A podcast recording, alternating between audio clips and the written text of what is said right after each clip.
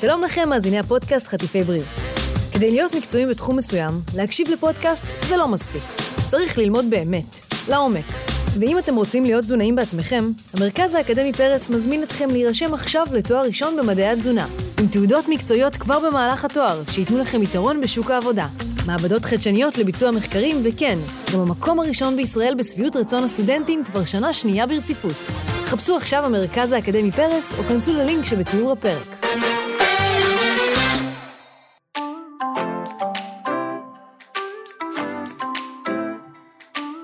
מאזינות ומאזינים יקרים, Welcome לחטיפי בריאות. תוכנית שבועית שמטרתה לעורר בכם מחשבה ולפתוח את הראש לגבי הרגלי החיים שלכם. אני קרן האן גיימן, תזונאית, מאמנת כושר והמנחה שלכם. מבית אול אין, הבית של הפודקאסטים. רגע לפני שנתחיל בפרק המרתק שיש לנו היום על שינה, אני אזכיר כמה דברים. קודם כל אני אזכיר שאפשר למצוא אותי גם באינסטגרם, קרן האן גיימן, ושם אני גם תמיד uh, מציעה לכם לשאול שאלות את המרואיין שהולך להיות בפרק הבא. אז uh, כדאי להצטרף. ובנוסף, גם השותפים המדהימים בפודקאסט הזה, All in Media, גם להם יש אינסטגרם, ושווה מאוד לבוא ולבקר ולראות את שלל הפודקאסטים המדהימים שיש לנו כאן. עכשיו אני אספר לכם uh, משהו קטן על עצמי. אני מה זה אוהבת לישון, ותמיד הייתי ישנה כל כך הרבה, באמת, וגם בתור ילדה אמרתי שאחד מהתחביבים שלי זה לישון. ומאז שאני אימא, אני פשוט לא ישנה יותר. כי אני מניקה ואלף ואחת סיבות. אז uh, הזמנתי לכאן היום את uh, דוקטור לילך קמר, שהיא רופאת שינה במכוני השינה באסותא, וגם רופאת משפחה, כדי לדבר על כל הנושא הזה של שינה, איך להירדם בצורה אפקטיבית יותר, איך להשיג שינת לילה איכותית יותר, האם זה באמת כזה נורא שיש תקופות בחיים שאנחנו לא ישנים, ו... אחת ולתמיד להבין אם כדאי או לא כדאי לעשות שנץ והאם זה בכלל יעיל. אז בואו נצא לדרך. היי לילך. היי, היי קרן. איזה כיף שהגעת היום. כיף שהזמנת אותי, תודה רבה. הנושא שלנו להיום הוא נדודי שינה, אבל רגע לפני שנדבר על נדודי השינה, בואי רגע נבסס את משמעות השינה. כי זה נושא שמרתק אותי בכל פעם מחדש, מה קורה כשאנחנו שמים את הראש לישון, זה עולם אחר. אז שזה התחלה טובה ומעולה, ואני מאוד אוהבת לדבר על שינה לא רק בגלל שזה התחום שאני עוסקת בו, אלא אני חושבת שכולנו זה מעניין. אני תמיד אומרת ש... לא כולנו חולים, ברוך השם, אבל כולנו ישנים, ולכן כשאני אומרת שאני רופאת שינה זה בדרך כלל נושא לשיחה, וזה משהו שמעניין אה, מעניין את כולם, ואני שמחה שיש לי נושא מעניין כזה להתעסק בו. בטח. אה, אז אני אתחיל בשאלה גדולה, גדולה מאוד, ואולי נפרק אותה יחד. מה קורה כשישנים? אוקיי. אה, בגוף שלנו בעצם קורים תהליכים כל הזמן. אם אנחנו הולכים קצת אחורה להיסטוריה, היו כל מיני אמונות לגבי השינה, שמצי קיבה עולים ומרדימים אותנו, שהגוף, הנפש נפרדת מהגוף ללילה וחוזרת כל בוקר, יש ברכות, אה, מודה אני, ברכות שאנחנו מודים, גם... שאנחנו, כן. חוזרה לנו הנשמה בבוקר. כמו גם ביוגה, שעושים שווסנה, שזה כאילו מדמם מוות, שהנשמה מתנתקת ואז חוזרת, אז באמת זה ככה האמינו לזה ורואים את האמונות האלה בהרבה דתות ו- ומסורות uh, בעולם כולו. אה, אז כן, אבל אנחנו יודעים היום שבעצם לא, אנחנו לא מתים קצת כשאנחנו הולכים לישון, אנחנו ממשיכים לחיות. וקורים תהליכים שונים בגוף, בעירות ובשינה. יש אה, שינויים בדופק ושינויים בלחץ דם, והורמונים שמופרשים דווקא בלילה ופחות ביום. ויש איזה שהם קצבים ועבודות שהגוף עושה ושהמוח עושה במהלך השינה. זאת אומרת, זה שהלכנו לישון זה לא אומר שסגרנו את הבסטה ולא קורה כלום, קורים דווקא המון דברים בשינה. לדוגמה, אחד התהליכים המעניינים שקורים בשינה זה אה, עיבוד בעין של תהליכים שעברו עלינו ביום מבחינה לימודית ומבחינה רגשית. Mm-hmm. בעצם אפשר להגיד שהמוח אה, מסתכל קצת על כל מה שלמדנו וצורב את התהליכים שנראים לו חשובים על לוח הזיכרון שלנו במחשב הזה שאנחנו נושאים בתוך הראש, ומוותר על דברים שנראים לו פחות חשובים. אז אם למדתי משהו יום לפני וישנתי על זה בלילה, אני זוכרת את זה יותר טוב בבוקר ויודעת יותר טוב למבחן שלי, כי היה איזשהו תהליך של צריבת מעגלי זיכרון, וגם גם אירועים רגשיים שעברנו ביום, בעצם אנחנו מאבדים אותם בעין בשינה וקמים בבוקר עם איזה שהם תחושות, כל הדבר הזה של אני אשן על זה ואני קמה בבוקר mm. עם איזשהו רעיון חדש או תחושות חדשות או החלטה חדשה. נובע כנראה גם מהתהליך הזה. שזה משהו באמת מטורף, הבן זוג שלי הוא עוסק בעבודה שדורשת המון חשיבה, הוא עובד ביצירת אסטרטגיות. ולא מעט פעמים הוא קם בבוקר ואומר לי, מצאתי בלילה את הפתרון ל-XYZ שאני צריך. נכון. יש לי רעיון יצירתי שבא אליי בלילה. זה באמת יכול להיות? נכון, נכון, וזה אפשר להסביר את זה ממה שאנחנו יודעים להבין היום, עד כמה שאנחנו יודעים, אנחנו יודעים רק מה שאנחנו הבנו, יש עוד הרבה דברים שיש לנו לדעת. אפשר להבין את זה מתהליכים האלה שהוכחו על שנת רם, החלק הזה בשנה שצורב את מעגלי הזיכרון והרגש, אה, בהחלט. מעניין מאוד. זאת אומרת שאם אני פגשתי בן אדם אה, שחשוב להמשך חיי, ככל הנראה המוח שלי הכניס את הזיכרון הזה לטווח הארוך והקצר, ואני אזכור מי הבן אדם. ואם איזה מישהו היה אה, לא אדיב אה, בכביש ועצבן אותי מאוד, יכול להיות שאת האירוע הזה אני לאו דווקא אזכור בימים הקרובים. אולי, אלא אם כן ייחסת לאירוע הזה חשיבות מאוד גדולה, mm. ואז יכול להיות שאני דווקא אזכור אותו, ואקום עם התחושה הזאת, הכעוסה, גם בבוקר. זה תלוי קצת ב set of mind שלנו, בראיית העולם שלנו, שזה גם כן דבר שמאוד קשור לשינה. כי אם אני מהטיפוסים האלה הדרוכים יותר, אלה שנוטים לחשוב קצת שלילי, קצת דאגני, קצת ככה לראות את הכוס, את החצי כוס הריקה יותר, mm-hmm. יותר, אלה בדיוק האנשים שחווים קצת יותר נדודי שינה. יש איזשהו משהו בעולם הרגשי הזה שמזין את הקושי לישון. מעניין. רגע לפני שניכנס לנדודי שינה, דיברנו בעיקר על החלק המנטלי של מה שקורה בשינה והרגשי. גם קורים תהליכים ממש פיזיים לכל דבר. היום זה גם מאוד מודרני לקרוא לזה התאוששות, uh, בעיקר בעולם הספורט. אומרים נכון. שאנחנו עושים את האימונים שהם מאוד חשובים, אך חשובה לא פחות אפילו יותר ההתאוששות, שרובה נכון. קורית בשינה. נכון. אז מה יכול לקרות בגוף? ישנו למשל אה, תהליך שבו כל מיני חומרים שנצברו לנו במוח, אה, עוברים איזשהו ניקוי, יש איזה כמו, אפשר להסתכל על זה כמו איזה פילטר של אה, מכשיר מים. כל מיני חומרים שהגוף זרק למוח לאורך היום. נשטפים ממנו החוצה. אותו דבר קורה גם בשרירים. אם אנחנו מחלקים את השינה למשל לשני חלקים עיקריים שנוטים לדבר עליהם, זה השינה העמוקה, שאנחנו קוראים לה גם slow wave sleep, ויש בה גלי מוח איטיים, השינה הזאת נחשבת השינה שמרעננת לנו את השרירים. Mm. זאת השינה שאנחנו רוצים אחרי פעילות גופנית. זאת שאלה, שינה שבזכותה נקום עם שרירים רפואיים משוחררים יותר, כי התנקו מהם כל מיני חומרים שנצברים מהם בלילה. אה, בעוד ששנת הרם היא השינה שתרענן לרענן אותנו בזיכרון, במוח וכל הדברים שדיברנו עליהם קודם. מעניין. אז בעצם כמה אה, שלבים יש לשינה? היום מקובל לחלק בעצם ל... ארבעה שלבים, כשיש לנו את החלוקה אחת בסיסית של רם סליפ ונון רם סליפ, זאת אומרת שנת רם ושינה שאינה שנת רם.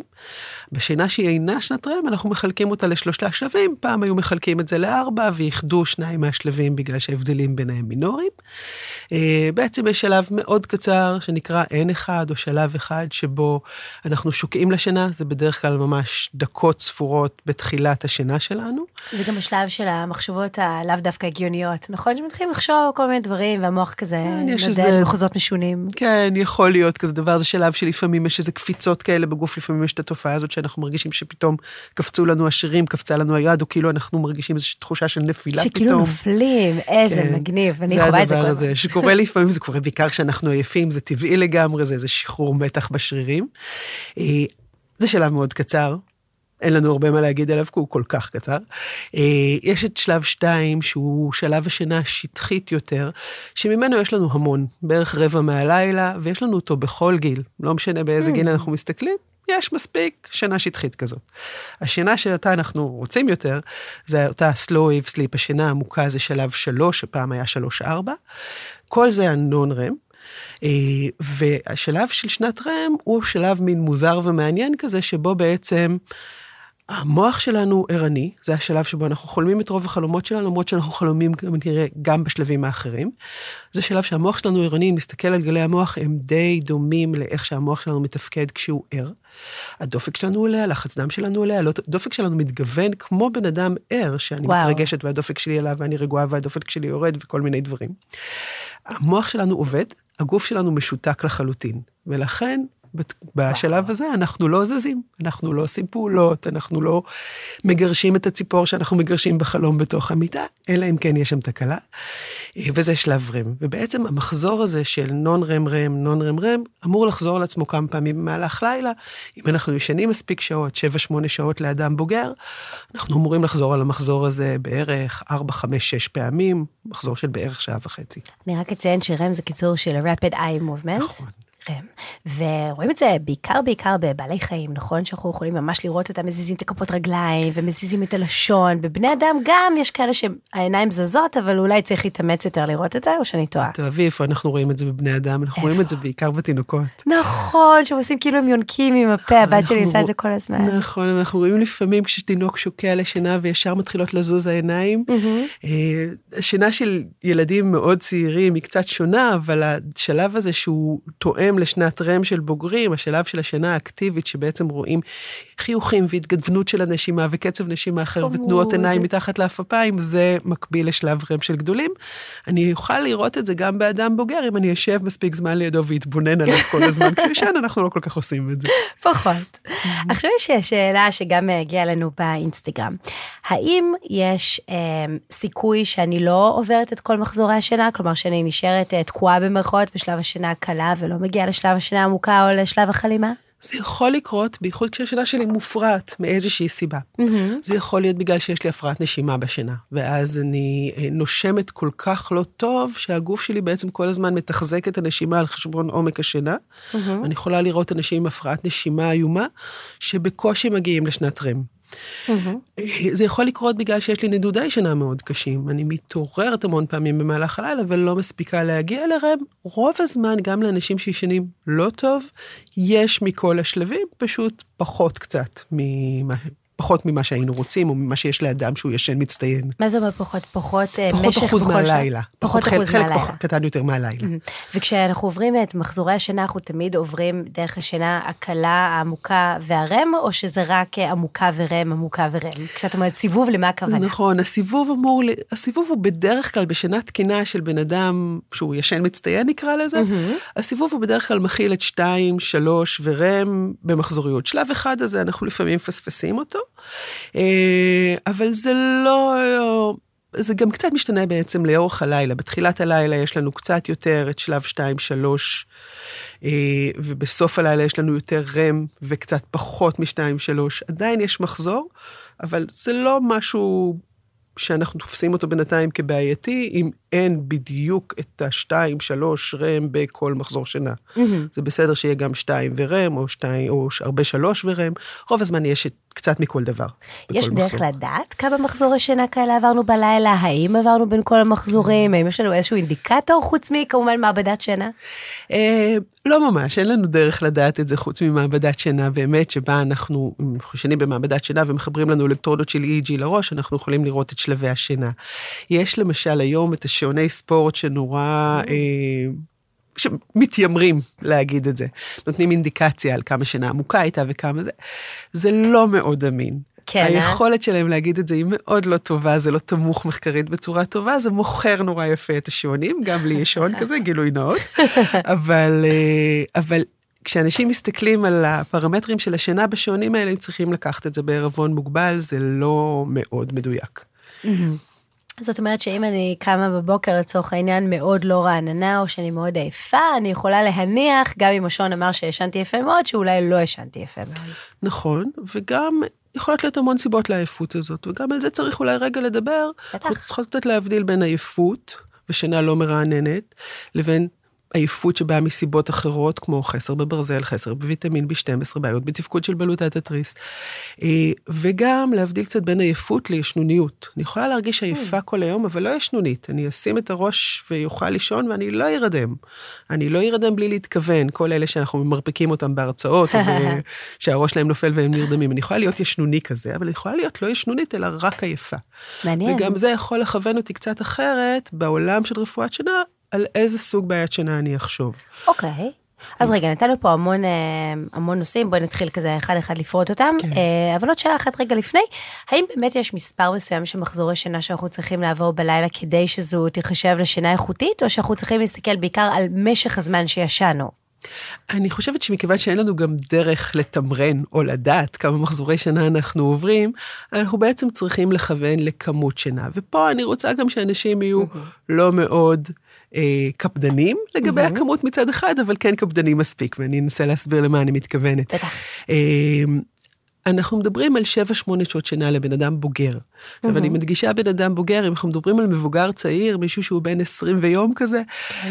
האנשים הצעירים בינינו צריכים באופן טבעי אפילו קצת יותר, אפילו 9 שעות שינה. זה נורמלי, זה לא נחשב חריג. זאת אומרת, אם מגיע מישהו צעיר ואומר, אני עייף, אני עייף, ואני מגלה שהוא ישן שבע שעות, אולי זה פשוט לא מספיק לו. מה זה צעיר? עד איזה גיל באופן גס? אני לא יודעת להגיד לך ככה איזשהו קו חתיכה מאוד אה, ברור, אבל מבוגרים צעירים 20 וקצת, כן. 20 וכמה שנים. אה, ככל שאנחנו ככה מתבגרים, אנחנו באמת מתייצבים על יותר 7-8 שעות שינה, שרובנו צריכים כדי להרגיש רעננים, ושהגוף שלנו ירגיש טוב, וכל הדברים האלה שהשינה מטפלת בהם. Mm-hmm. אה, שנהיה חדים קוגנטיביים, שנרגיש רעננים בגוף. לבקש מדור ההייטק 9 שעות שינה, זה נראה לי... אה... כן, זה נראה לי וזה קשה. הולך ומחמיר כשאנחנו מסתכלים על המתבגרים שלנו, וגם שם הם צריכים תשע, תשע וחצי, עשר שעות שינה, והרבה פעמים לא מקבלים את זה בגלל אורח החיים המערבי שלנו, שיש הרבה מה לדבר עליו ואיך הוא תורם לנדודי שינה ולקשיי שינה בכלל. אז עוד רגע גם נדבר על שנץ, כי גם פה באינסטגרם שאלו שאלה על שנץ, אז נכון. גם לזה אנחנו נגיע, האם שנץ יכול לעזור? אבל עוד רגע. כן, אוקיי. אז אם אני חוזרת כן. לשאלה שהצגת בעצם, אנחנו רוצים לשאוף לשבע, שמונה שעות האלה. זה יהיה אידיאלי. אם אני יוצא לי שש וחצי או שש ארבעים וחמש או שבע ורבע, זה לא באמת משנה. ואני מדגישה את זה בייחוד כי מדי פעם מתפרסמים כל מיני מחקרים בעיתונות הפופולרית, מפרסמות ידיעות על מחקרים, נקרא לזה אולי יותר בדיוק, שאומרות, אה, מצאו שש, שבע ורבע שעות שינה, או שש, ארבעים וחמש שעות שינה, זה שעות השינה האידיאליות. אידיאליות. ואז אנשים מתחילים למדוד נורא, ואני hmm. חוזרת גם לשעוני ספורט, שאנשים נורא מודדים את עצמם איתם. למדוד מאוד, וכמה ישנתי וזה, וזה שאני ישן שש וחצי או שבע ורבע, מה המשמעות של זה והאם זה... עזבו את זה. תנו לעצמכם הזדמנות לישון מספיק, קחו איזה שבועיים מהחיים, תעשו שיעורי בית של שינה. תנו לכם הזדמנות לישון מספיק, תכנסו לישון כשאתם עייפים, אל תחזיקו את עצמכם ערים. תשנו כמה שצריך, אל תשימו שעון מעורר אם אתם יכולים להרשות לעצמכם. קחו איזה שבועיים לישון. בסוף השבועיים האלה, אתם תראו כמה שעות הגוף שלכם מבקש לישון, כי אם נתתם לו את הצ'אנס, אם לא מנעתם ממנו שנה כי נכנסתם לישון מאוחר מדי בגלל נטפליקס או עבודה, ואם אפשרתם לעצמכם מקיצה טבעית, אחרי כמה לילות של פיצוי על החסר אולי שהיה, מתייצבים על איזשהו כמות שעות שינה שהיא כמות השינה שאני צריך, ורובנו זה יגיע ל-7-8 שעות שינה, שם תהיה הקיצה הטבעית שלנו. אז הוא באמת באופן טבעי גם איזושהי תשובה לשאלה ששאלה קרן אבנרי באינסטגרם, של מה אני יכולה לעשות בשביל להירדם מהר יותר. אז אמרת ממש לנסות לא להחזיק את עצמי, כי אם כן. אני מחזיקה את עצמי, זה יכול בהפוך על הפוך לגרום לי לישון פחות נכון, איכותי ופחות טוב. יש הרבה אנשים אומרים, אני יודע שאם עובר איזה רגע אני לא ארדם טוב, כי יש את הרגע הזה שאנחנו רוצים לישון. זה לא בהכרח עובד ככה אצל כולם, אבל בגדול, בחיים המודרניים שלנו יש ערימות של פיתויים וערימות של דברים שבעצם מסיחים את דעתו של המוח והגוף מהשינה. יש לנו אה, איזושהי שאיפה לעשות המון דברים ולהספיק המון דברים שפעם לא הייתה. לא היה חשמל, לא היו, אני לא מדברת בכלל על מסכים של כל מיני דברים, אבל לא היה חשמל, היה נגמר, החושך יורד, מה אני יכול לעשות? קצת מנקה את הבית, מסדר, מבשל את האוכל, מדבר מסביב למדורה, או איפה שזה לא יהיה טושבה כזה עם המשפחה והשבט, והולך לישון. כי מה יש לעשות? היה גם מחקר מאוד יפה שהסתכל על זה לא מזמן. Mm-hmm. לפני שבע, שמונה שנים, אני חושבת, פורסם מחקר מאוד יפה שעשה אה, אנתרופולוג, שבעצם שאל את השאלה הזאת, מה השינה הטבעית שלנו, שלנו, ומצא לו שלושה שבטים שחיים ציידים לקטים, שני שבטים באפריקה, שרודפים אחרי האוכל שלהם ואין להם חשמל ואין להם אה, שום דבר, חיים כמו שהאדם פעם היה חי. שבט אחד בדרום אמריקה, שיש לו אמנם מבנים נהכים, אבל הוא עדיין בלי חשמל, בלי כלום, וחי לפי הטבע. ובעצם שאל את עצמו איך הם ישנים, שם עליהם איזשהו מכשיר שמנטר את הערות והשינה שינה נראה כמו שעון יד, מכשיר שנקרא אקטיגרף, mm-hmm. ובעצם במשך חודשיים, גם בחורף, גם בקיץ, בשני המקומות האלה בעולם, על שלושה שבטים שונים, שם את המכשירים האלה ובדק מה יוצא. ומה שהוא ראה שם, זה מה שאמרתי לפני רגע. השבט מארגן את המדורה שלו, מארגן את המחנה, מספר את הסיפורי, אוכל את ארוחת ערב, מספר את הסיפורי אה, מסורת שלו, mm-hmm. והולך לישון, ומתעורר לפנות בוקר כשהאורות הראשונים אה, מתחילים לצוץ, השמש מתחילה לזרוח. ולאף אחד אין נדודי שינה. וואו. כי ההרגלים והסטרס הם חלק שתורם לנדודי שינה. זו לא הסיבה היחידה, אבל הם חלק שתורם. ואורח החיים המודרני שלנו מאוד דוחף, דוחף אותנו לשם. כן? יש ממש, אנחנו רואים חיים מודרני מגביר את נדודי השינה? כן, כן, זה גם הסטרס והרצון להשיג כל מיני דברים, זה גם הרצון לראות נטפליקס, זה גם האינטרנט שיש לנו הרבה דברים לעשות עליו, זה גם הפלישה של העבודה על החיים, אנשים שעובדים עם חו"ל, אנשים ש... מאוד שאפתניים לגבי העבודה שלהם, והיום אני יכולה לעבוד מכל מקום, יש לי אפליקציה במחשב שאני יכולה לעבוד עליה, יש לי את הלפטופ שלי, את המחשב בבית, את האייפד, מה שזה לא יהיה, אנחנו יכולים להיות זמינים כל הזמן, לטוב ולרע. יש לי גם טלפון שמתחבר לשעון, אז אם אני מצטיינת ואני מניחה את הטלפון בצד, יכול נכון. מאוד להיות שההתראה תגיע לי לשעון. אנחנו יכולים להיות ויירד, מחוברים 24/7. זה לא כל כך טוב לצורך השינה שלנו. כן, אה? יש מחקרים שממש מראים שהצלצול של הטלפון שלנו, או ההתראות, ממש מפעיל את מערכת העצבים שלנו, נכון. וגורם לנו להיות בלחץ, אפילו אם זה, את יודעת, חבר מתקשר. נכון, אנחנו רוצים לדעת, הפחד הזה מלפספס, מה כתבו לי עכשיו? Mm-hmm. כל התשדירים האלה שיש ברדיו על אל תסמסו כשאתם נוהגים, הרי הפיתוי לראות מה ההודעה הזאת הוא... הוא אדיר. חזק. אז בואי אה, באמת נצלול לתוך עולם נדודי השינה, ורגע ננסה לפרק את זה ולהבין אה, את הסוגים השונים, ממה הם נגרמים, מי בסיכון גבוה יותר. מאה אחוז. בואי נדבר קודם כל על הגדרה. מה זה או. בעצם נדודי שינה? אה, אנחנו מסתכלים על הגדרה, אנחנו יכולים לראות אנשים שקשה להם להירדם בתחילת הלילה, אנשים שנרדמים בסדר בלילה, אבל קשה להם להחזיק את השינה. מתעוררים, קשה לחזור לישון במידה כזו או אחרת אחרי ההתעוררויות, הרבה התעוררויות, מעט התעוררויות, אבל איזשהו קושי סביב זה. אנשים שמתעוררים מוקדם מדי בבוקר ולא מצליחים לחזור לישון. Mm-hmm. ושינה לא מרעננת, שזה איזה מושג אמורפי כזה שגם אפשר להכניס לשם, ואצל אנשים עם נדודי שינה יכול להיות רק אחד מהדברים האלה, או כל אחד מהדברים האלה. יהיה לילה שיש לי את זה, ולילה שיש לי את ההוא, ולילה שיש לי את הכל. או oh, וואו, זה נראה אז... לי יותר קשה, נכון? כי אז אתה לא יודע על מה זה נכון, יושב. נכון, אז יש אנשים שמאוד ככה, רק חלק מהדבר הזה קיים אצלם, ויש אנשים שיש להם קצת מכל דבר, ותקופות שיש את זה, ותקופות שיש את ההוא, אבל כל אחד מה... התקלות האלה, קושי להירדם, התעוררויות עם קושי לחזור לישון, התעוררות מוקדמת מדי בבוקר, כל אחד מהם בפני עצמו מגדיר נדודי שינה. אוקיי. Okay. ההגדרה גם דורשת שתהיה לי את ההזדמנות לישון כמו שצריך. זאת אומרת, אם אני נגיד עובדת בעבודת משמרות ובגלל זה קשה לי לישון, אז זה בגלל עבודת המשמרות. ההגדרה דורשת שיהיה לי הזדמנות לישון כמו שצריך. כדי להגדיר את זה כמצב כרוני, זה צריך לקרות לפחות שלושה לילות בשבוע, לפחות שלושה חודשים רצוף כבר. Mm-hmm. זה מגדיר נדודי שינה כרוניים, והגדרה גם דורשת שיהיה איזשהו ליקוי ביום בגלל השינה. עכשיו, הסעיף הזה של הליקוי ביום בגלל השינה, כשמסתכלים על רשימת הליקויות, אה, כל אחד יכול למצוא את עצמו שם. זה, אני עייף, קשה לי להתרכז, אה, מצב רוח, עצבנות, כל מיני דברים כאלה שנורא קל למצוא את עצמך שם, וגם נורא קל להבין למה מי שלא ישן טוב בלילה, כאילו דה, הוא ירגיש משהו מהדברים האלה. עצבני אולי. כן, אז זה מאוד קל לענות על הסעיף הזה בהגדרה הפורמלית של נדודי שינה. אוקיי. ויש גם דבר כזה נדודי שינה שהם אינם כרוניים? נכון, נכון, נכון. ופה זה גם משהו שהרבה פעמים מתחיל בכלל את כל ה... הכדור שלג הזה.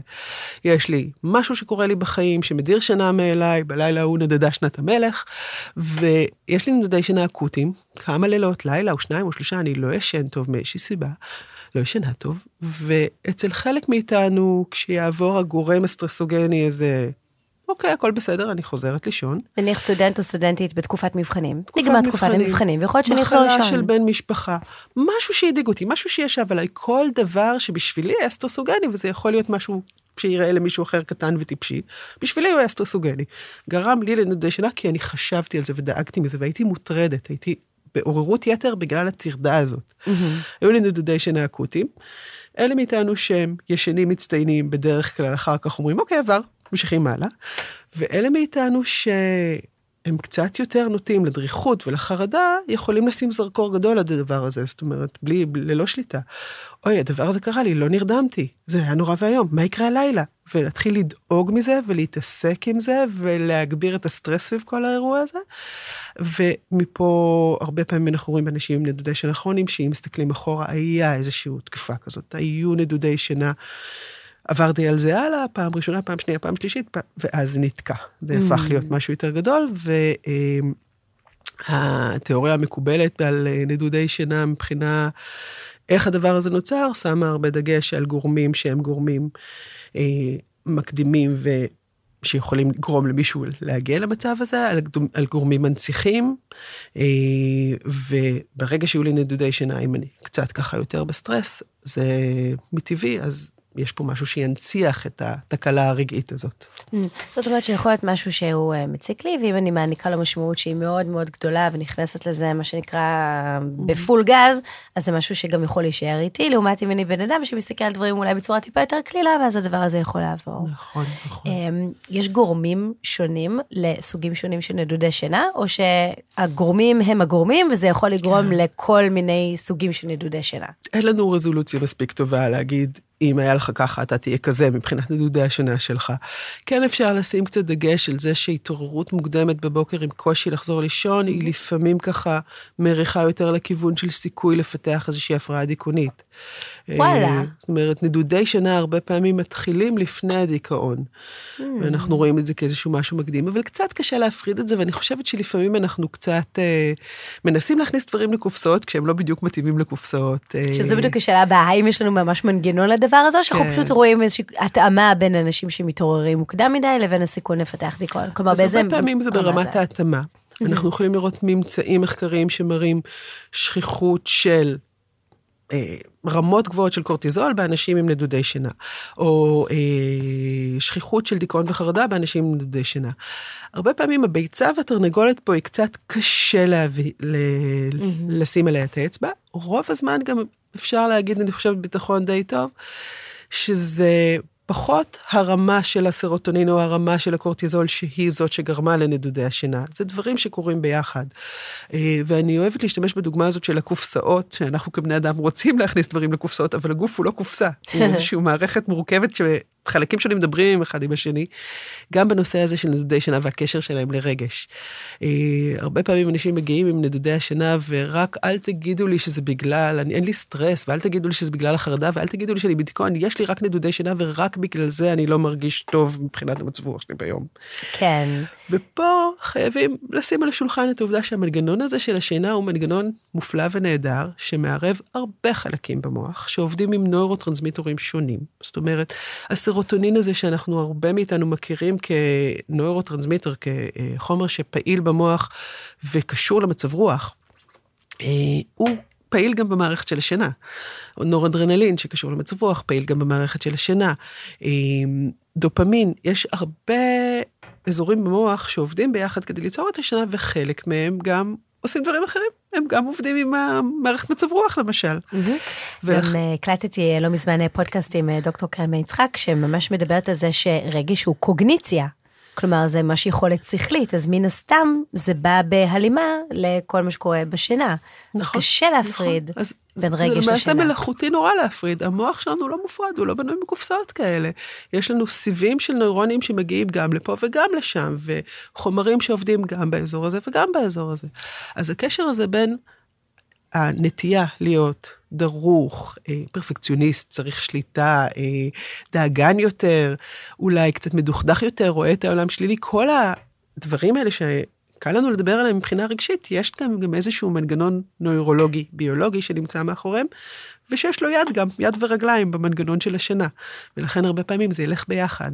בעולם הרוח אוהבים לקרוא לזה, מה זה אוהבים לקרוא לזה? זה המונח המקצועי, פרי דיספוזיציה. נכון. שזה בעצם נכון. אני בנטייה הטבעית שלי כך, ולכן אני צריכה לשים לב שאני מועדת לאלף, בית, גימל, דלת. נכון. אז יש אנשים שאולי באמת מבחינת החומרים שמופרשים במוח, יש להם נטייה ליותר חרדה ויותר דיכאון, ולכן צריך רגע לשים לזה לב, כי זו קרקע פוריה לדברים שלאנשים אחרים אולי לא יהיה. נכון. זה לא אומר נכון. שזה בעיה, זה רק אומר שזה מי שאתה.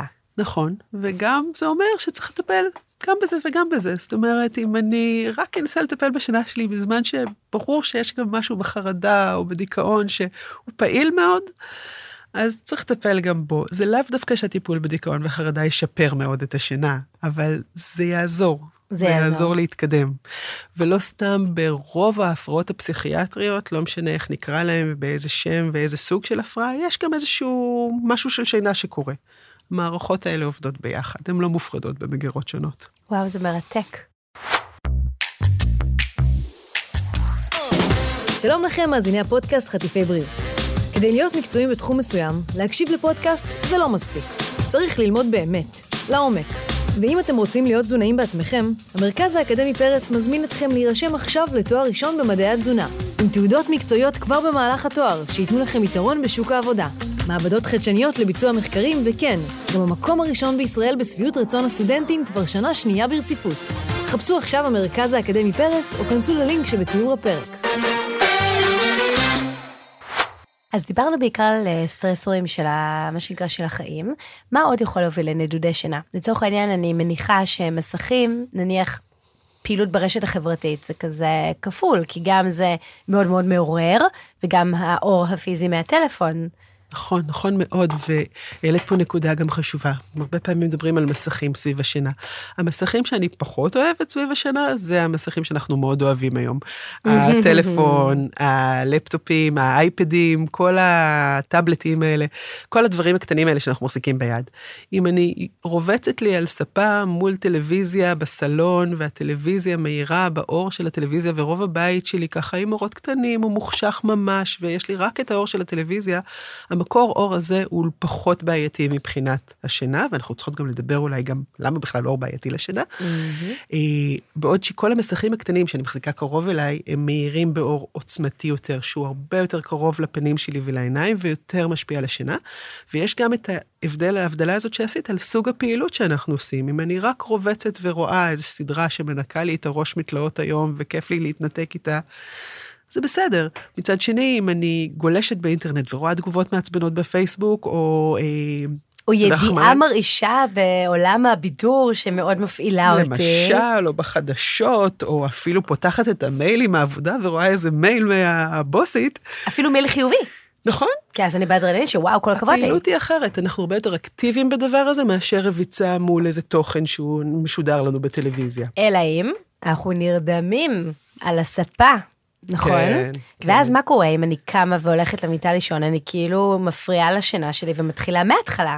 נכון, אז בואי נדבר על זה רגע, אולי ככה באמת על המבנה של השינה ולמה בכלל דיברנו הרגע על האור ועל ההירדמות הזאת על הספה. Mm-hmm. אנחנו יכולים לדמות את השינה לתהליך שיש בו בגדול שני תהליכים שקורים במקביל. Mm-hmm. תהליך אחד, התעוררתי בשעה מסוימת, רצוי בבוקר, ואני ערה הרבה שעות. במהלך השעות האלה אני פעילה פיזית ומנטלית, ולמוח שלי נזרקים כל מיני חומרים שנצברים שם בנוזל הזה שעוטף לנו את המוח.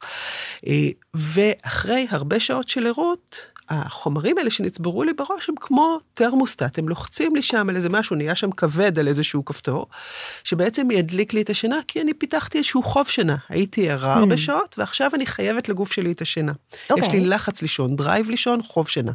זה התהליך ההומוסטטי, והוא גם די אינטואיטיבי, אנחנו יודעים שנהיה ערים הרבה שעות, בסוף אנחנו נרגיש עייפים. Uh, התהליך השני הוא תהליך של השעון הביולוגי. וזה תהליך שמבוסס על ידי גנים. לכל יצור חי, צמחים ובעלי חיים יש שעון ביולוגי מרכזי ושעונים ביולוגיים שונים בתאים שונים, ולכן רקמות שונות עובדות בשעות שונות. אה, ולכן גם חיות שונות הן פעילות בשעות שונות. ינשוף פעיל בלילה, אנחנו אמורים להיות פעילים ביום, אנחנו חיות יום. הגן של השעון הביולוגי עובד בעזרת חומר שנקרא מלטונין, שהרבה פעמים קוראים עליו בתור הורמון השינה, שזה מינוח נחמד אבל לא מאוד מדויק, יש עוד הרבה חומרים שאחראים על התהליך הזה של השינה. ופה נכנס העניין של האור שדיברנו עליו קודם. Mm-hmm. העיניים שלנו מכילות ברשתית שלהם קולטנים שרואים את הצבע והצורות וכל מה שאנחנו רואים, אבל יש שם גם קולטנים מיוחדים לעוצמת אור. ואלה כשהערב יורד בעצם אומרים למוח שלנו, לבלוטת האצטרובל, האור ירד, תתחילי להפריש מלטונין. ההפרשה של המלטונין מהמוח לזרם הדם קורית אחרי שהחושך מתחיל לרדת ששות בין הארבעים, העוצמה של האור יורדת, האור הבהיר של הבוקר, האור הכחול, הכחול לבן הזה, הולך ונעלם. Mm-hmm. ואז המלטונין מתחיל לעלות, וכשהמלטונין עלה לרמה מספיק גבוהה, הוא לוחץ על עוד כפתור. היה לי את הכפתור הראשון מזה שהייתי ערה מהבוקר, ועכשיו יש לי את הכפתור השני שבעצם אומר, אוקיי, הגיע הזמן לישון, וכששניהם עובדים ביחד ומסונכרנים ביחד, אני גם ארצה לישון, ורובנו מרגישים את הדחף לישון כשהחושך יורד כמה שעות אחר כך. Mm-hmm. אם אני עובדת בעבודת משמרות, הפרעתי לתהליך הסירקדיאני הזה, לשעון הביולוגי. אם אני נמצאת מול פנסים, אני מפריעה לתהליך הסירקדיאני הזה. הפנסים האלה זה אותו לפטופ, אייפד, מחשב, וטלפון אה, סלולרי. רק שבניגוד לעבודת משמרות, המסכים הם הרבה יותר בשליטתנו. נכון, נכון, נכון, נכון. אז האור שמגיע מהמסכים הוא עוצמתי יותר, ולכן הוא יותר יפריע לתהליך נכון. הזה לעומת אור עמום בעצם ידכא לי את ההפרשה של המלטונין, mm-hmm. ויפריע לחלק הזה של השעון הביולוגי לעבוד כמו שצריך. ואור מהטלוויזיה לאו דווקא? כי הוא הרבה פחות עוצמתי, הוא פחות עובד על הגלי אור האלה שהמכשירים הקטנים עובדים עליהם. ואם למישהו יש טלוויזיה בחדר והוא נרדם מול הטלוויזיה ואת כל שנת הלילה הוא עושה כשהטלוויזיה בעצם דולקת. עכשיו פה אנחנו נכנסים לדבר אחר, וזה העניין של גירויים ושליטה בגירויים. בגדול, אם אני ישנה מצטיינת ואני נרדמת מול אותה טלוויזיה שדולקת כל הלילה וקמה בבוקר, אין פה בעיה, מיותר, חבר על החשמל, אוקיי, אבל אין פה בעיה. אבל זה לא יפריע לאיכות השינה שלי? זה לא יפריע לאיכות השינה אם אני בן אדם שישן טוב. אם מישהו אומר לך ככה אני ישן ואני ישן פגז ואני קם בבוקר ואני מרגיש רענן והכל טוב ואין לי שום תלונה לגבי השינה שלי, לבריאות. רגע, אני רוצה לשים פה מה שנקרא כן. חוצץ, כי יכול להיות שאותו בן אדם, סתם, התעייף מוקדם. ב-12 כל יום הוא נופל. גמור מעייפות. אוקיי. אז יכול להיות שאולי הטלוויזיה הפריעה או ש... יכול להיות, אבל לא זה הגיוני. מה שאמרתי לפני רגע. אם הוא אומר, היום שלי מעולה, אני לא עייף, הכל טוב, אני נהיה עייף ב-10-11 בלילה כשאני צריך ללכת mm. לישון שום, איזשהו דיפ, איזושהי נפילה כזאת של אנרגיה סביב הצהריים, אחרי ארוחת צהריים יש להרבה מאיתנו, זה נורמלי. זה אפילו קשור באכילת פחמימות בתור דיאטנית, אני יכולה לומר. יכול להיות קשור גם לזה, ו- וכל המסורות של הסיאסטה, או השלפצ'ונדה שיש בכל מיני מקומות בעולם, נושבות על הדברים האלה, וזה בסדר, לא כולנו יש את הצורך הזה, לא כולנו מרגישים את זה בצורה מאוד עוצמתית, אבל זה שכיח וזה נורמלי. מצד שני, אם מישהו אומר, אני ישן עם טלוויזיה ואני מתעורר עייף ולא רענן ואני כל היום עייף, אוקיי, בוא תכבד את הטלוויזיה. אוקיי. אבל בעולם של נדודי שינה, אנחנו רוצים להרגיל אנשים למצב שבו למיטה ולתנוחת שכיבה, אנחנו נכנסים רק כשאנחנו רוצים לישון. כל הרביצה בתנוחה שהיא כמו שינה ולא שינה, וההתעסקות עם לצפות בטלוויזיה, היא פחות טובה כשיש לי כבר תקלה בשינה. כשאני mm. אדם עם נדודי שינה, בואו נתחיל להחסיר מכשולים. אפשר להגביל את זה לאנשים שאומרים לי, אותי קפה, עליי קפה לא משפיע, אני שותה כמה קפה שאני רוצה וישן נהדר. יש הרבה מה לדבר על הדבר הזה, אבל מצד שני, מישהו אומר לי, יש לי נדודי שינה ואני שותה קפה בערב, אז בואו נוריד את המכשול הזה. אפילו אם נרדמת עם הקפה, כי יכול להיות שזו הסיבה ליקיצות שלך. ליקיצות בלילה. Mm-hmm. ואותו דבר גם החשיפה הזאת לאור, ואותו דבר זה למשל עישון סיגריות, רחמנא ליצלן, אל תעשנו סיגריות, אבל אם אתה אדם מעשן, אז לפחות שעה לפני השינה, אל תעשן. כן, גם עישון משפיע. וכשאתה מתעורר בלילה, אל תדליק סיגריה. אה, היה לי פעם מישהו שאמר לי, אני לא יודע למה אני לא נרדם חזרה, מה אתה עושה כשאתה קם בלילה? אני הולך למרפסת, עושה קפה שחור ומדליק סיגריה. אוקיי, פחות טוב. אגב, גם יש כאלה שפותחים את המקרר לאכול משהו כדי להירגע. נכון. אז נכון, אכילה היא מרגיעה, אבל מצד שני גם מאוד מאוד מעוררת, כי אז היא מפעילה את כל המנגנונים של ערות, אז גם זה דבר שלא כדאי לעשות. זה לא משהו שהגוף שלנו אמור לעשות בלילה. הוא לא אמור לקבל אוכל בלילה, הוא אמור להפך לטפל בכל מיני דברים, ולא להתעסק עכשיו בעיכול. אז עוד רגע אני כן אשאל אותך על מה עושים אם באמת מתעוררים בלילה ואיך כדאי לחזור לישון, אבל רגע לפני כבר התחלנו כזה לזרוק נקודות. בואי רגע נגדיר אה, את הנושא של היגיינת שינה. כי גם אוקיי. איילת רוטמן שאלה אותנו באינסטגרם, האם יש דברים שאני יכולה לעשות במהלך היום, שיעזרו לי לישון טוב יותר בלילה. נכון, אז בואי נדבר גם על זה, ואנחנו גם חייבות איזשהו חוב קטן לגבי השעון הביולוגי ואנשים שקשה להם להירדם בזמן, גם על זה אנחנו נדבר. אני אתחיל מנדודי, מהיגיינת השינה, סליחה. יש אנשים שמאוד לא אוהבים את המילה הזאת, את המושג הזה, היגיינת שינה. למה? בגלל ה... לא יודעת, ההיגיינה, ניקיון, מה קשור לניקיון, אבל אני קוראת לזה הרגלי, הרגלים תומכי שינה. אה, אוקיי, אהבתי. אה, אבל אה, היגיינת שינה זה בסדר גמור גם מבחינתי. אה, אנחנו רוצים לייצר מצב שבו אנחנו ערים מספיק שעות לפני שמגיע הלילה, וזה שלב ראשון בהיגיינת השינה. שימו שעון מעורר בבוקר, לשעה דומה, קבועה למדי, כל בוקר, גם בסוף שבוע, גם תמיד תקומו בבוקר, ושהבוקר יהיה בוקר. מתבגרת שלי למשל הייתה תקופה שהייתה מתעוררת בבוקר, אבל נשארת עם חלונות סגורים מתחת לשמיכה עם הטלפון ביד, לא לזה אנחנו מתכוונים. אגב, אני גם אומר שיש לי אה, מטופל שהוא היה אה, בן עבודות.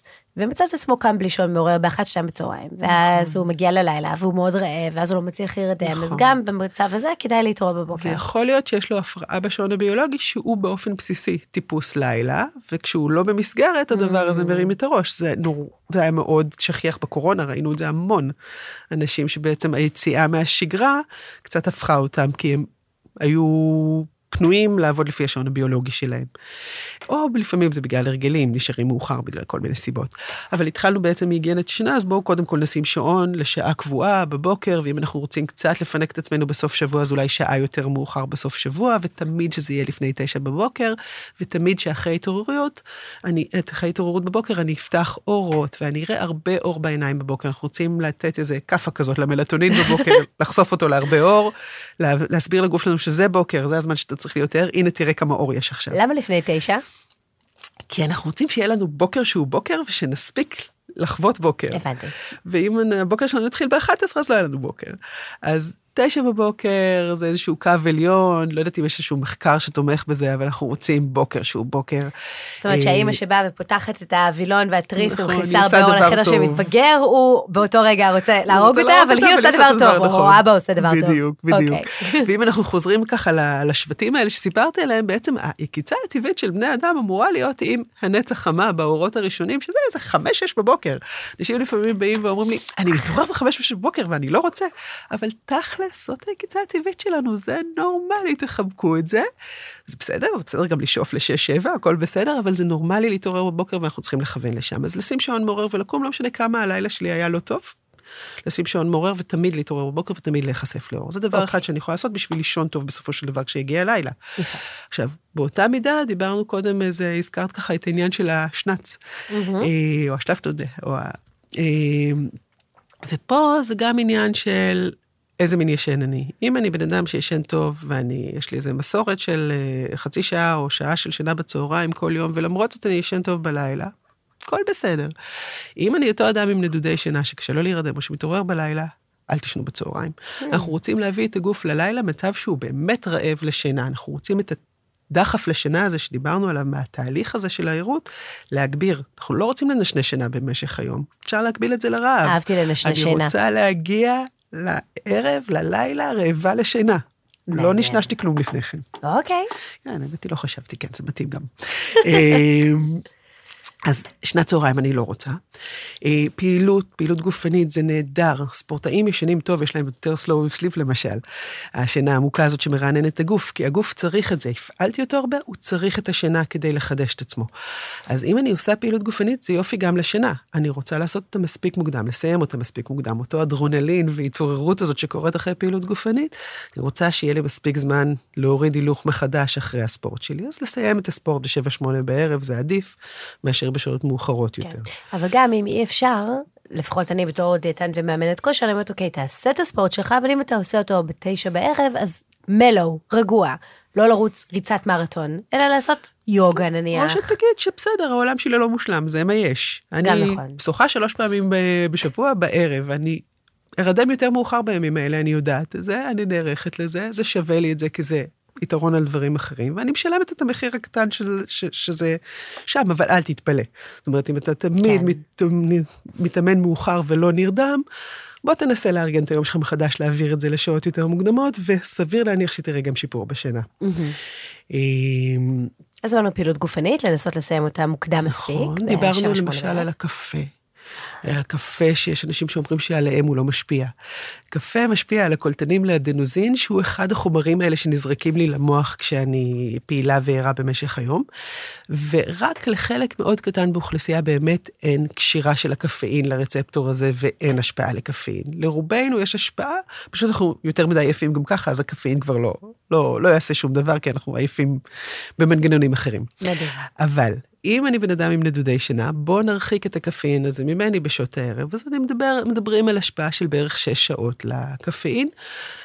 תחשבו את זה, אדם שצריך ללכת לישון נגיד ב-10, אז שיפסיק לישון, לשתות קפה שלו ב-4, וכל אחד ככה שיעשה את המתמטיקה הפשוטה הזאת. חלק מאיתנו מאבדים בעין חומרים יותר לאט או יותר מהר, אבל אני שמה את הקו על סביב 4-5, הכי מאוחר לשתות קפה, אולי אפילו מוקדם יותר, אם אתה שם לב שזה כן משפיע עליך. כן, יש גם אה, ממש אה, גנים שמקודדים לאיזשהו אנזים, שהוא כמו פאקמן קטן שמפרק את הקפאין, ויש כאלה נכון. שיש להם יותר ופחות, אבל לא ניתן לדעת את זה בלי לשלם נכון. אלפי שקלים לבדיקה מוגזמת, ולכן לא גם. כדאי. אצל רובנו זה לא ככה. אצל רובנו הקפאין משפיע.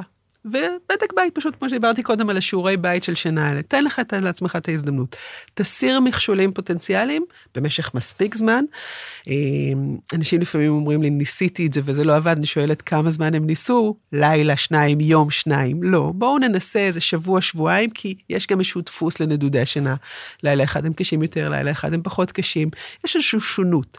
אז כשאנחנו מדברים על שינויים, בואו נתמיד בהם איזה שבוע, שבועיים, ונראה אז, אז אם זה עשה הבדל או לא. הקלישאה של בואו תחליפו את כוס הקפה הזו בכוס אה, תה אה, שיותר מתאימה לשינה, היא מתאימה כאן. כן. אה, אני יודעת גם שאכילה של ארוחה מאוד מאוד גדולה נכון. לפני השינה היא דבר שלא מומלץ, כי אז הגוף פשוט לא מתפנה לתהליך השינה, כי הוא עסוק בתהליך העיכול. נכון, הרמב"ם אמר את זה לפני המון שנים, ואמר נכון מאוד, תאכל בערב כמו אביון, ארוחה יותר קטנה בערב, ארוחה פחות כבדה, ארוחה מספיק מוקדמת, לפחות איזה שלוש שעות לפני. פחות בשר שלוקח לו הרבה מאוד נכון. זמן להתפרק. יותר מאכלים מן הצומח עדיף. נכון, זה כנראה קלישאה שעדיין נכונה. אנחנו רואים הבדל בגיל. זאת אומרת, אה, אנחנו נגיד באסותא עשינו איזשהו מחקר על אנשים צעירים, נתנו להם ארוחה מאוד לא בריאה אה, בערב לאכול לפני השינה, וזה לא הפריע להם.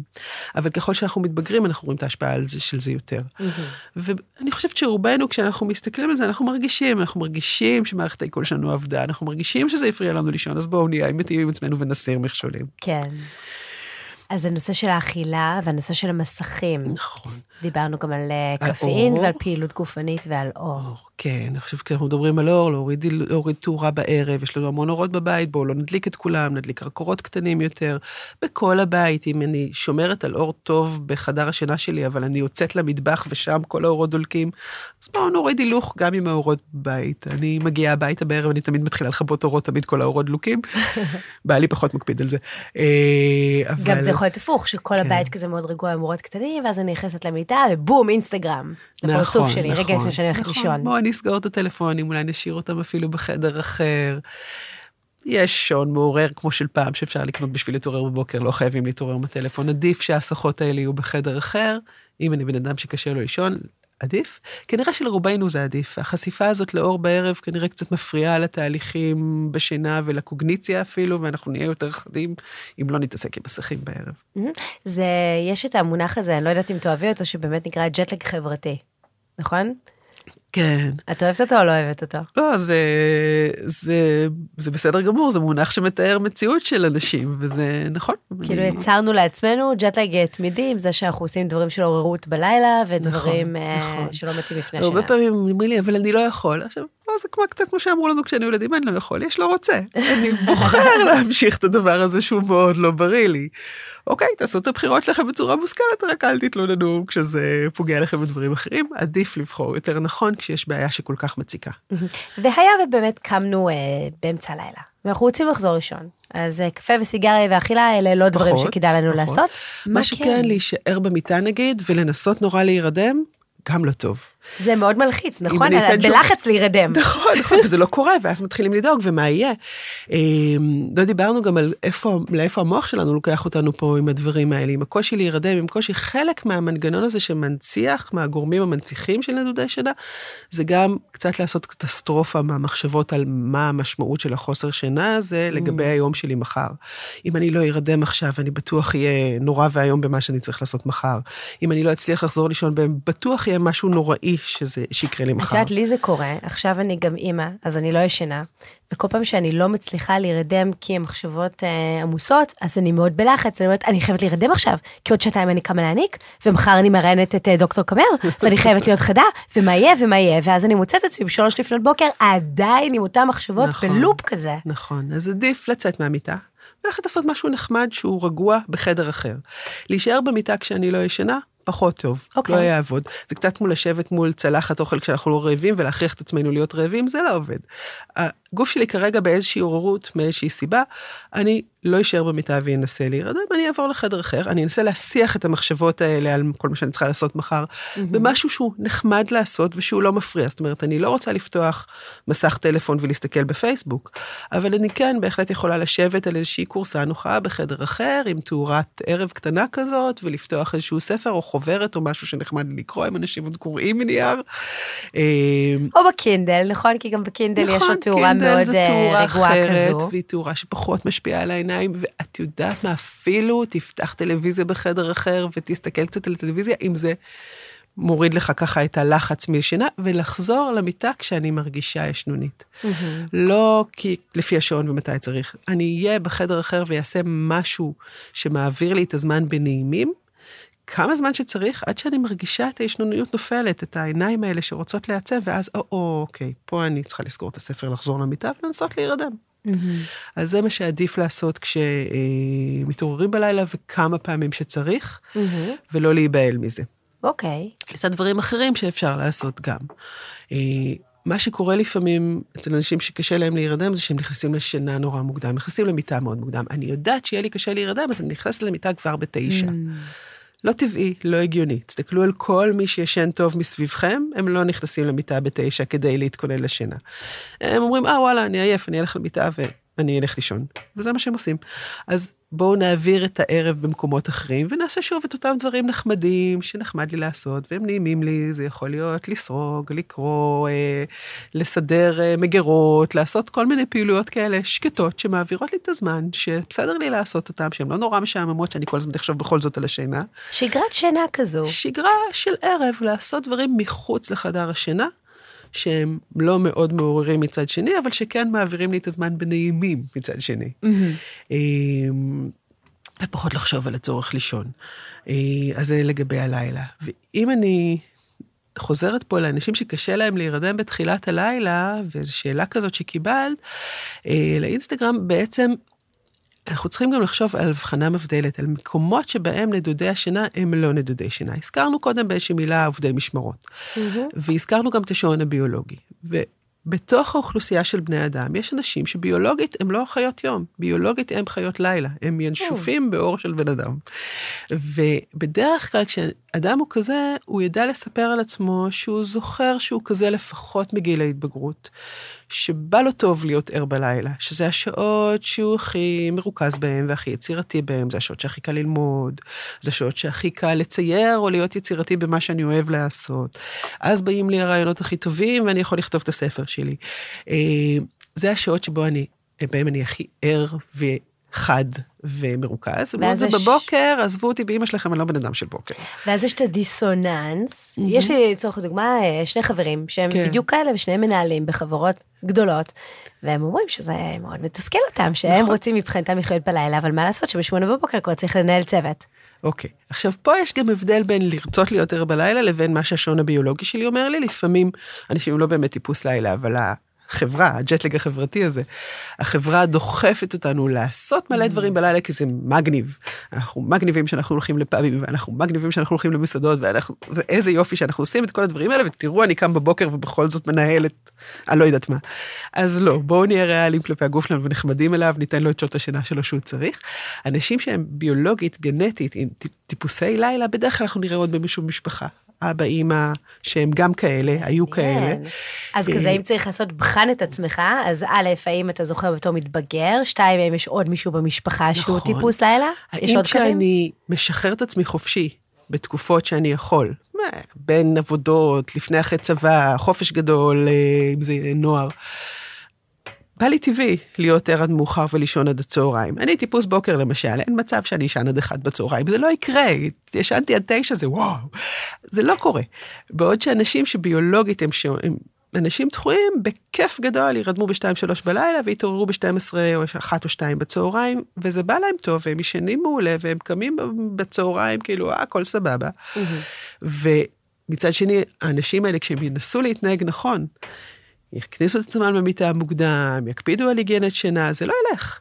הם לא נרדמים, הם מרגישים נורא ערניים בערב. לא. קשה להם להתעורר בבוקר, שזה נקודה מבדילה מאוד מבין נדודי שינה רגילים.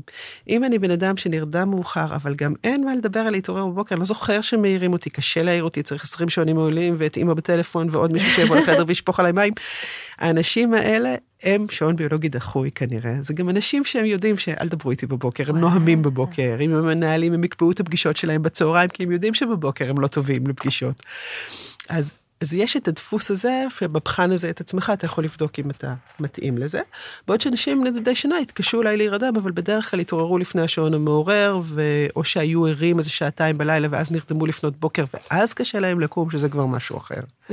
אז זה איזושהי הבחנה מבדלת שחשוב להבדיל בינה, כי הטיפול יהיה אחר וההתייחסות לזה תהיה אחרת. Mm-hmm. יש מה לעשות בשביל אנשים עם שעון ביולוגי דחוי, אפשר לסדר את שעות השינה אם רוצים, אבל צריך לזכור שאי אפשר לאכול את העוגה ולהשאיר אותה שלמה. אי אפשר גם לרצות לצאת בערב וגם לנהל את הצוות בבוקר. זה כבר מה שנקרא, אה, צריך לבחור, או שאני כן. מטפל בזה, ואז אני ממש חי אה, כן, כן. כאחד האדם, צריך לוותר על משהו בשביל להרוויח משהו. אז תלוי מה יותר חשוב לך, לחיות לפי השעון אה, שיתר העולם חי בו כביכול, או לפי השעון שלך, שזה גם בסדר. וגם צריך להגיד שזה לא נזק, לא, לא טוב לחיות לפי השעון הביולוגי שלך. זאת אומרת, חלק מהאנשים שמסתובבים בינינו והם ינשופים ביולוגית, הם חיים בערב, הם התגלגלו או בחרו באיזשהו תחום עבודה שבו הם עובדים, מתעוררים בצהריים והולכים לעבוד אחר הצהריים וישנים עד הצהריים, וזה בסדר. Mm-hmm. לפעמים החצי השני שלנו מפצה על הבוקר ואנחנו נפצה על הערב. יש כל מיני דרכים להתארגן עם זה, ואם בן אדם ישן לפי השעון הביולוגי שלו הפוך וטוב לו ואין שום דיסוננס בין מה שהוא רוצה להשיג לבין מה שהוא משיג, הכל בסדר, אין פה שום נזק. זאת אומרת ש... כי זאת בטח שאלה שעכשיו הרבה מאזינות ומאזינים שואלים את עצמם, האם זה נכון כאילו לאמן את הגוף שלי כנגד הביולוגיה? אז בעצם מה שאת אומרת זה, אם עשיתי את זה, ואני חיה נהדר ומושלם ואני בריאה ומרגישה טוב, מצוין, אבל אם עשיתי את זה ואני מרגישה שאני חיה חיים שהם לא שלי, כי אני צריכה יותר רע בלילה, אז צריך שנייה לחשוב על ארגון החיים אולי מחדש. אין נזק בלארגן את זה מחדש, אין נזק בלשנות, לעבוד נגד הביולוגיה הזאת בעצם. רובנו נמצאים במציאות שאנחנו צריכים את הבוקר. אנחנו צריכים לקום לעבודה בבוקר, ללימודים בבוקר, לילדים בבוקר. העולם חי בבוקר כי רוב בני אדם עם טיפוסי יום, ככה אנחנו אמורים להיות. Mm-hmm. אז רובנו נמצאים בניגוד אינטרסים בין מה שהביולוגיה הינשופית הזאת רוצה, mm-hmm. לבין מה שהמציאות שלנו רוצה, אפשר לטפל בזה וזה לא יזיק לנו בשום צורה. Mm-hmm. יש לנו גם עוד שאלה מוויקי מאינסטגרם, שהיא שואלת אם יש נזק באובר שינה. כי אנחנו מדברות על נדודי שינה שלא ישנים, אבל האם יש דבר כזה לישון יותר מדי? אז גם פה אני חוזרת ככה לדיווח על מאמרים בספרות, בעיתונות הפופולרית נקרא לזה. אני אוהבת, אני אוהבת מחקרים. שזה מעולה, אבל בעולם של המחקר הוא עולם tricky, ולפעמים השורה התחתונה שמוצגת היא לא בדיוק. זאת אומרת, למשל ההבדל הזה בין קשר בין דברים לבין גורם וסיבה. יש הרבה מחקרים שהראו קשר בין שעות שינה מרובות לבין תוצאות בריאות פחות טובות. אנשים שישנים הרבה שעות מעבר ל-7-8 הממוצע, הם אנשים פחות בריאים. עכשיו, פה תמיד נשאלת השאלה מה הסיבה ומה המסובב, האם זה בגלל שהם ישנים יותר הם לא בריאים, או שהם גם לא נכון. בריאים וגם ישנים יותר? ורוב הזמן התשובה תהיה שהם ישנים יותר בגלל שיש איזושהי תקלה, איזושהי mm. בעיית בריאות, ולא שעצם זה שאני ישן הרבה הופך אותי לבן אדם לא בריא. Mm-hmm. אה, אוקיי, אז אם יש פה אנשים שאוהבים לישון הרבה, מה שנקרא, אשריכם. לבריאות. ולסיום, אמרנו שאנחנו נדבר על השנץ. האם שנץ הוא באמת מקום טוב אה, להשלמת שעות שינה בתקופות שלא ניתן לישון? למשל, אני, אימא לפעוטה. איזה פעוטה? תינוקת קטנטנה בת שבעה חודשים. ומקסימה. מקסימה מקסימה. ובכיף אני מקריבה את השינה שלי, ובוא נאמר ששבעה חודשים לא ישנתי יותר משלוש שעות ברצף. נכון, נכון. חושב, פה זה גם עניין של לקחת דברים בפרופורציה. בואו לא נעשה מזה עניין, הגוף שלנו תוכנן גם לגדל ילדים, המציאות שלנו היא כזאת שגם מגדלים אותם, ובתקופות שמגדלים ילדים ישנים פחות טוב, כי הם מתעוררים לינוק, ובגיל יותר מאוחר הם מתעוררים בגלל המפלצת מתחת למיטה, וכל מיני דברים שקורים. אנחנו מאבדים שעות שינה כשאנחנו הורים לילדים צעירים. וגם רגע נמסגר את זה ונאמר לא רק, אלא גם אם יש לי בדיוק איזשהו ספרינט בעבודה בהייטק, נכון. או אם יש לי נכון. איזושהי תקופה, אה, מבחנים מאוד לחוצה, כלומר, כן, יש לנו אה, אפיזודות קצרות שתחומות בזמן, שבהם אנחנו יודעים שאנחנו לא נשאר. אז כל דבר שהוא תחום בזמן והוא זמני, לא ישפיע, לא יעשה איזושהי השפעה ארוכת טווח אה, איומה על החיים שלנו, וצריך לקחת את הדברים בפרופורציה. ואם אני לא ישנתי בלילה מאיזושהי סיבה, משהו להגיש בעבודה, אה, ילדים, whatever, אני אשן את השנ״ץ הזה, אני אתחזק את הערות שלי בעצם. מה שזה ייתן לי זה אפשרות לא להיות עייפה ומסטולית בחצי השני של היום, כי ישנתי קצת, הדלקתי את הערות. הרבה פעמים מספיקה שינה קצרה, כל ה power nap הזה שמדברים עליו, הוא באמת מספיק. שינה קצרה של עשר דקות, אפילו חצי שעה, בדרך כלל תספיק לרובנו לקבל איזה שוונג כזה של שינה, אנחנו בדרך כלל שוקעים ישר לתוך שנת חלום במצבים כאלה שחסרה לנו שינה בלילה, אנחנו שוקעים לאיזה שינה נורא עמוקה, וגם אם היא קצרה, היא מאוד איכותית והיא מאפשרת לנו להחזיק את הערות שלנו בחצי השני של היום. זה לא בא במקום שינה טובה בלילה, זאת אומרת, מי שעושה את זה כשיטה, אני תמיד אשן מעט בלילה וישנוץ. זה פחות טוב, כי אנחנו צריכים בשבע, שמונה שעות שינה האלה, במחזורי שינה השונים, אנחנו צריכים לעשות עבודות החזקה. השינה בעצם אפשר להתייחס אליה כעבודות החזקה של הגוף. זה הזמן שבו אני עובד על המערכות שלי, מנקה לכלוכים, אה, משפר צורב מעגלים, כל הדברים האלה שדיברנו עליהם בתחילת השיחה, אני צריך את הזמן לעשות את זה. ואם אני באופן קבוע לא נותנת לגוף שלי מספיק שעות לעשות את זה בלילה, אני אשלם על זה מתישהו. אנחנו מכירים הרבה אה, מחקר על חסך שינה כרוני והמקומות שהוא עולה לנו בבריאות נפשית ופיזית. אז אם זו תקופה קצרה, בסדר גמור. אם זה שיטה, זה לא שיטה טובה. אז זה בעיקר כדי, הגדרת את זה מצוין, אה, לתחזק את הערות. כלומר, זה משהו שהוא אה, כמו לשים אה, פלסטר על איזשהו פצע עמוק יותר. נכון. זה רק לבינתיים, נכון. כדי שאני אוכל להמשיך לתפקד, אבל זה לא באמת נותן לי את כל מה שקורה בזמן השינה נכון, הרציפה. נכון, זה קצת כמו לשתות את הכוס קפה שלי בשביל להתעורר, ואפשר אפילו לשלב את זה עם השנץ. אפשר לשתות כוס קפה לפני שהולכים לישון, לוקח לקפאין איזה חצי שעה לעבוד, בזמן הזה אני ארביץ את ה power nap שלי ואני אקום ערנית גם מהשינה וגם מהקפה ואמשיך את היום. או, זה טריק מדליק לאללה. זה גם טריק למי שמוצא את עצמו עייף בדרכים. תעצרו בצד הדרך, תקנו כוס קפה, תשתו אותה, תנמנמו באוטו, אחרי חצי שעה תחזרו לנהוג. נכון, אבל לא בצד הדרך, כי זה לא בטיחותי. רק לא. בתחנת הדלק. נכון. ואני יודעת שאמרתי שקודם זו שאלה אחרונה, אבל אני חושבת שזו באמת שאלה אחרונה, כי גם שאלת אינסטגרם מעולה. האם זה שאני לא חולם בלילה, ואני אומר במסגרת, לא זוכר את החלומות שלי, אומר שלא ישנתי מספיק שאלת רם? לא, זה לא אומר כלום, זה רק אומר שאתה לא זוכר, את או את לא זוכרים את החלומות שלכם, וזה בסדר, זה נורמלי. אה, אנחנו כן יודעים נגיד על איזושהי חפיפה בין נטייה לזכור חלומות לבין תקופות של מצב רוח לא טוב. למשל, אנשים עם הפרעות דיכאוניות, הרבה פעמים אנחנו יודעים שהטיפול מתחיל להשפיע כשהם מתחילים לדווח שהם פחות זוכרים שהם חולמים. משהו ככה הולך עם זה. אבל אין לזה שום משמעות לא לקחת את זה למקומות שאם אני לא זוכרת את החלומות שלי, כן זוכרת את החלומות שלי, המצב רוח שלי הוא כזה ואחר. אתם יודעים מה המצב רוח שלכם. אבל uh, חלקנו מאוד זוכרים חלומות, חלקנו לא נוטים לזכור חלומות, זה גם תלוי אולי מתי התעוררנו יחסית לחלום שחלמנו. Uh, אפשר גם לדבר פה על איזשהו משהו מאוד יפה שיש, uh, שהוכח לגבי אנשים עם נדודי שינה. Uh, יש לפעמים איזשהו... מיסמט, שזה חוסר התאמה בין חוויית השינה של אנשים עם נדודי שינה למה שקורה כשאנחנו רושמים את זה בטכנולוגיה של בדיקות שינה. Mm-hmm. אנשים מדווחים שהם היו ערים המון שעות שלקח להם זמן להירדם, שהם היו ערים שעתיים, אנחנו עושים בדיקה במכשור כזה או אחר, ורואים שהייתה להם שינה הרבה יותר טובה ממה שהם מדווחים. Mm-hmm.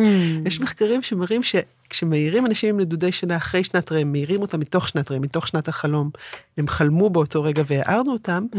הרבה מהאנשים עם נדודי שינה אומרים, לא ישנתי, אני לא ישנתי עכשיו, אתם לא הערתם אותי משינה. וואו. שנת רם שהיא שינה נורא דומה לערות, חוץ מהפיזיות שמחובה בעצם המוח ער, אנשים עם נדודי שינה חווים את זה כערות כשהם מתעוררים משינה כזאת, בעוד שאנשים שמשנים טובים אומרים, כן, חלמתי, הערת אותי מחלום. אז חוויית השינה היא לפעמים סובייקטיבית מאוד אחרת ממה שהיא קורית ביניהם, באמת. זה לא אומר שבן אדם שאומר, יש לי נדודי שינה ואנחנו נרשום אותו במחשב, נגיד לו, אין לך נדודי שינה. Mm-hmm. יש לו נדודי שינה, החוויה הסובייקטיבית שלו יותר גרועה ממה שבאמת קורה. אוי, זה כל כך מעניין. נכון. וואו, לילך, אני חושבת שאת תצטרכי לבוא שוב ונדבר על חלומות. לי היה מאוד כיף לדבר פה. גם לי היה מאוד כיף לארח אותך, תודה רבה שהגעת. תודה לך, תודה על ההזמנה, ואני מקווה שכולם ישנו יותר טוב. הלוואי.